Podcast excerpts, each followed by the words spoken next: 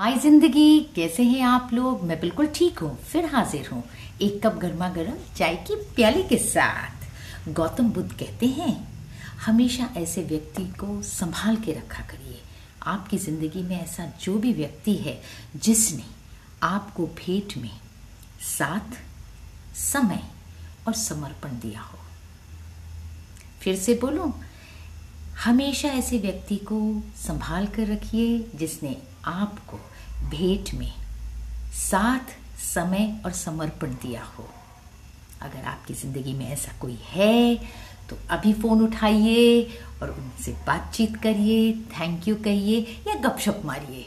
जो भी हो, उन्हें जाने मत दीजिए, उनका आदर करिए respect them because they have given the most valuable priceless moments to you अपना ख्याल रखिए अपनों का ख्याल रखिए। Bye till the next time